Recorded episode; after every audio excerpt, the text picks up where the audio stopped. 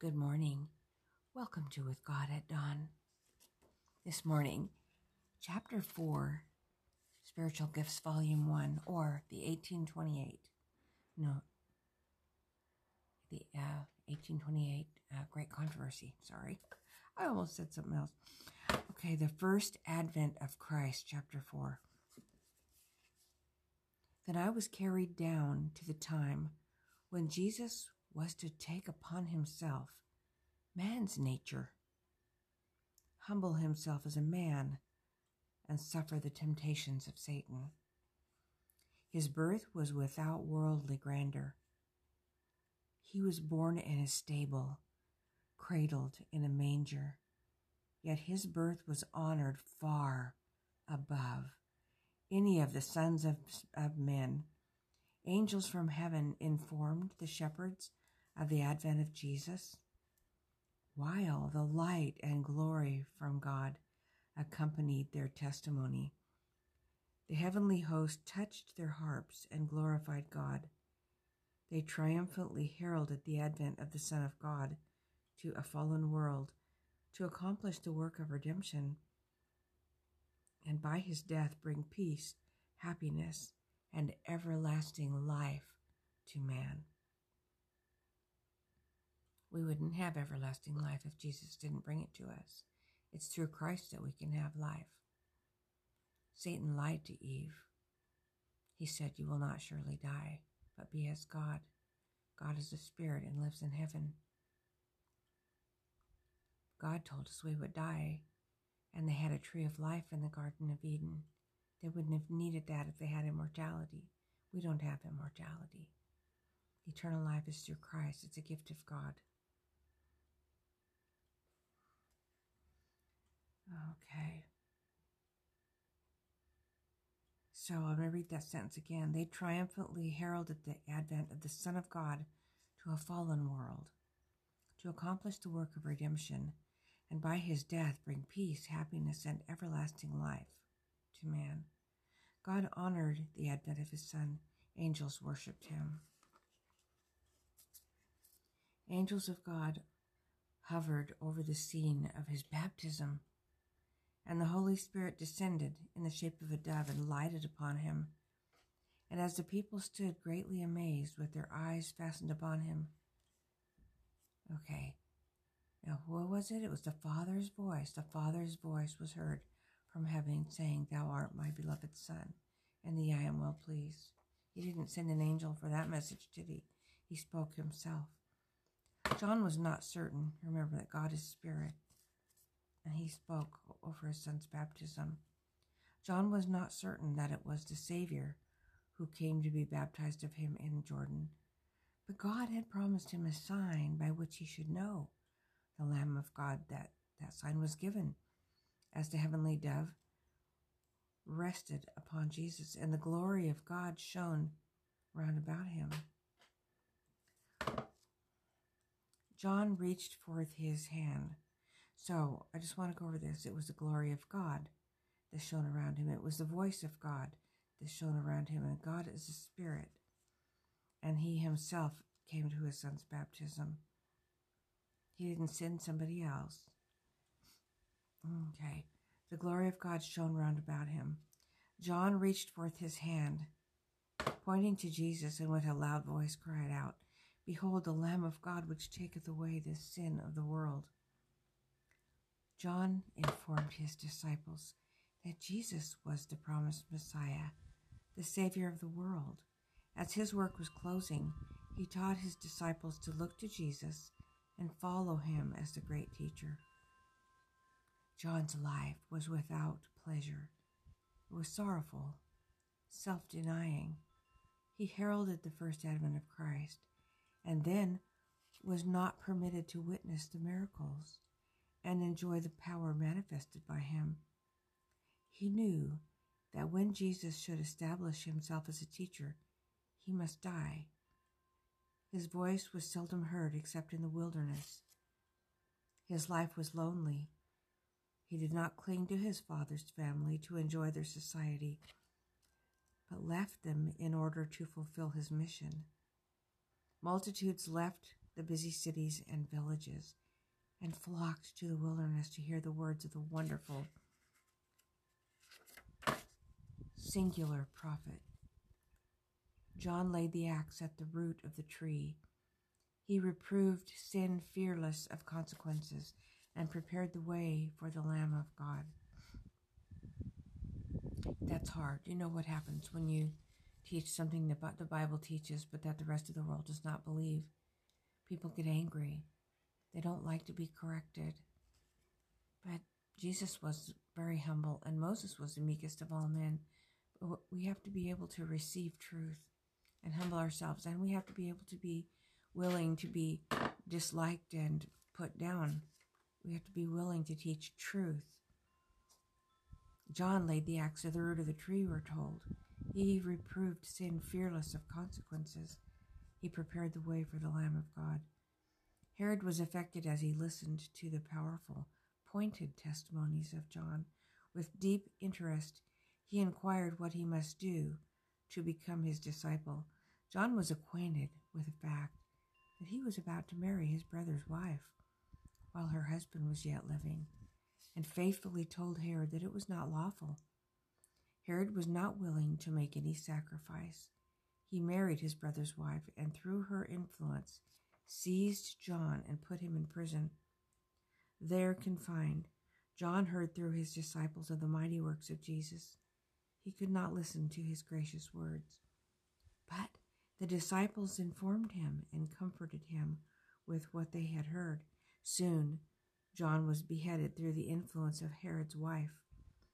I saw that the least disciple that followed Jesus witnessed his miracles and heard the comforting words which fell from his lips was greater than John the Baptist. That is, they were more exalted and honored and had more pleasure in their lives. John came in the spirit and power of Elijah to proclaim the first advent of Jesus.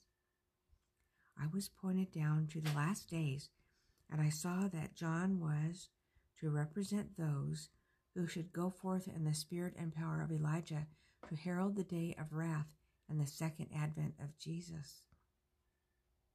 We still have that to look forward to, don't we, with the outpouring of the latter rain.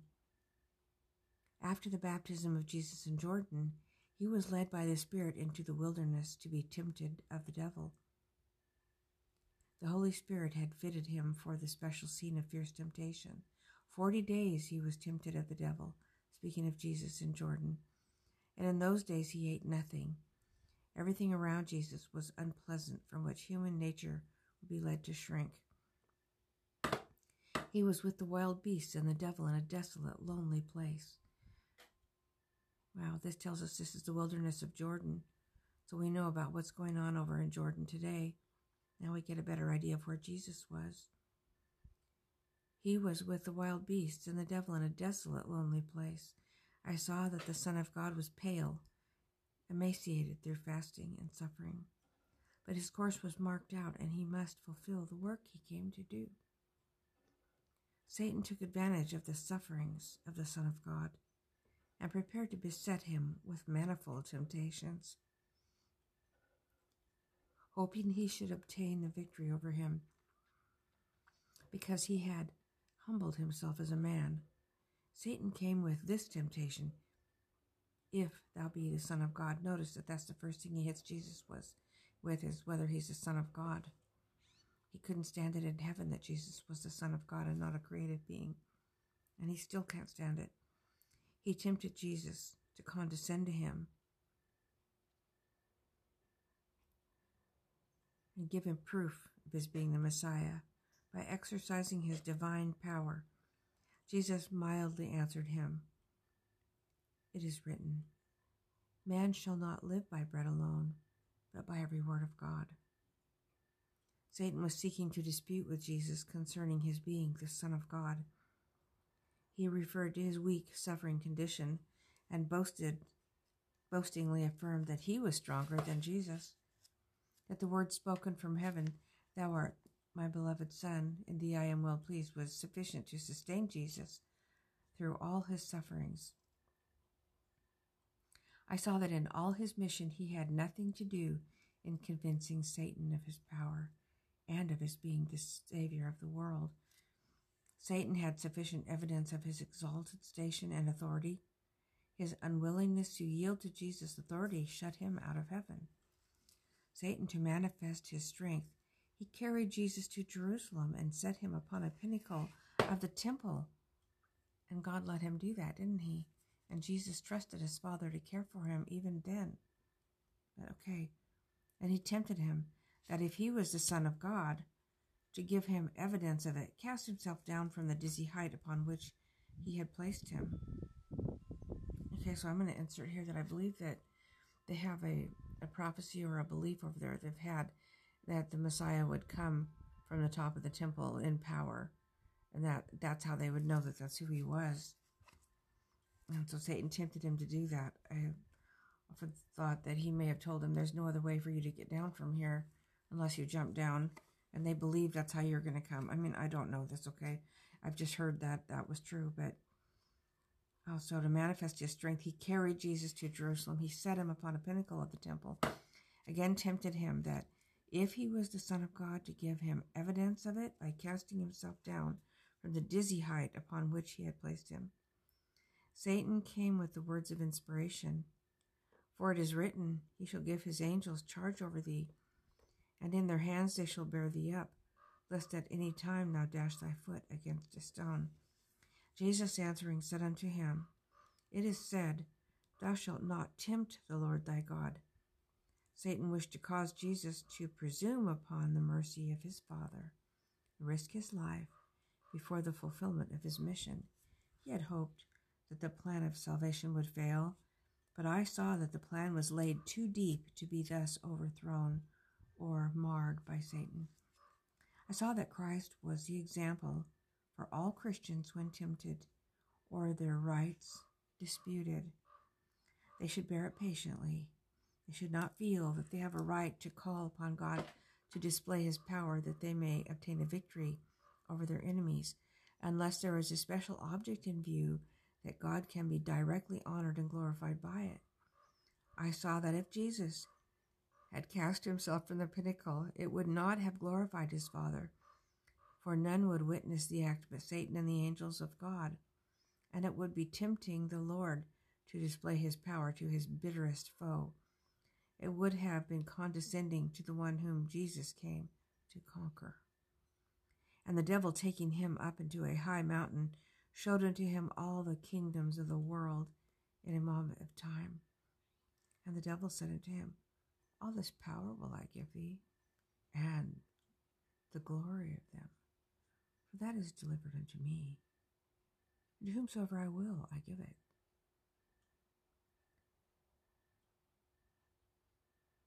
If thou therefore wilt worship me, all shall be thine. In other words, you don't have to die to get this back.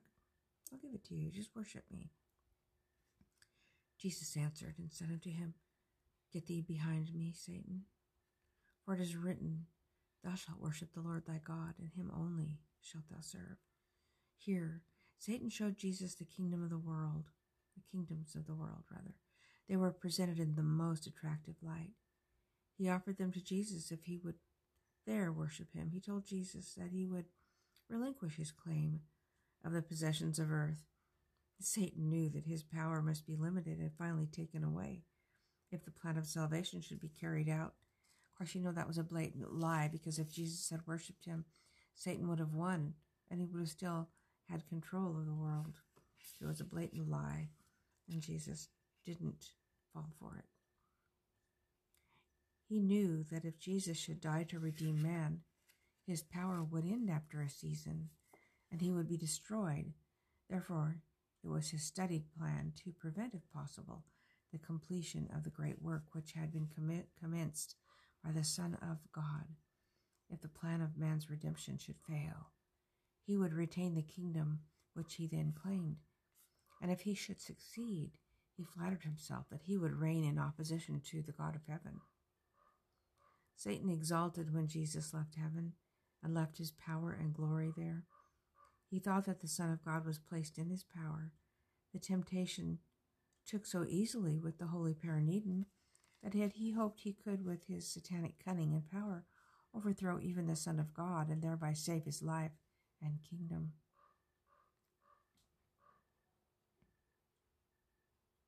Hmm. You know, that was pretty arrogant, wasn't it?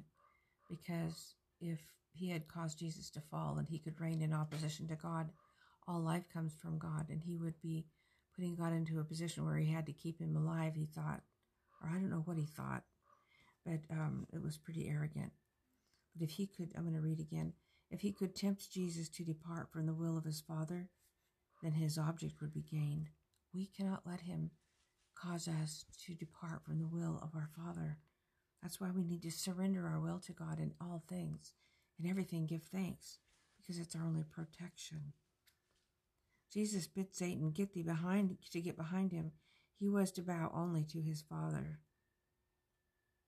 And here again, he was to bow only to his Father. And Jesus called him his Father and his God, because Jesus was his Son, therefore subordinate to him. God the Father is the ultimate God. Jesus is his Son. He is a, he's God also because he was born of God. but it's not a Trinity. It's God the Father. It's the Godhead, God the Father and his Son and they share their spirit. But I don't want to go there too much. I don't mean to offend anyone. It's so important. You do not realize, maybe you do not realize how important it is to know this. He was to bow only to his Father. The time was to come when Jesus should, well, I'll tell you the reason why. If there was a Trinity, it does, it does away with the plan of salvation. It does away with the cross. It does away with redemption. And that's something you'll have to look into. Okay.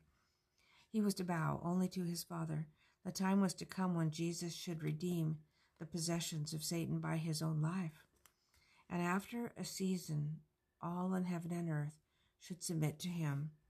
Satan claimed the kingdom of earth as his, and he insinuated to Jesus that all the sufferings might be saved. He need not to die to obtain the kingdom of this world, but he might have the entire possessions of earth and the glory of reigning over them if he would worship him oh, maybe, uh, maybe if he would worship him, then Jesus would be forced to become part of Satan's kingdom, and then Satan would still be the ruler. Oh, how insidious. Anyway, Jesus was steadfast. He chose his life of suffering, his dreadful death, and in the way appointed by his Father to become a lawful heir to the kingdoms of earth, and have them given into his hands as an everlasting possession. Satan also will be given into his hands to be destroyed by death, nevermore to annoy Jesus or the saints in glory. You know, it's very difficult to understand the concept of of winning through losing, or it appears to be losing, but in fact he won, didn't he? Jesus won the victory. And uh, winning through losing, he submitted, submitted, surrendered, surrendered, was surrounded by a wall of protection by God and he won in the end. And um, we, he has the earth as an everlasting possession now, and Satan lost. So, by surrendering to the Lord's will in our life, ultimately we will win, even though our pride may take a hit. But pride is so hateful because it separates us from God. Be willing to surrender. I have to go over this myself every day, sometimes more than once a day, to surrender to the Lord's will. It's because self wants to rise up. And uh, I just listened to the book of James this morning, and he talked about God being the author of the law. And here it is, the New Testament for those who have to have the New Testament only. It was speaking of the law, and that God was the author of the law. And the law in the fourth commandment reveals who God is. It reveals his seal and his sign, his authority to give the law. And um, we want to submit and surrender to this law because it's our protection. It's a wall of fire around us. I just like what it was referred to in the book of Job.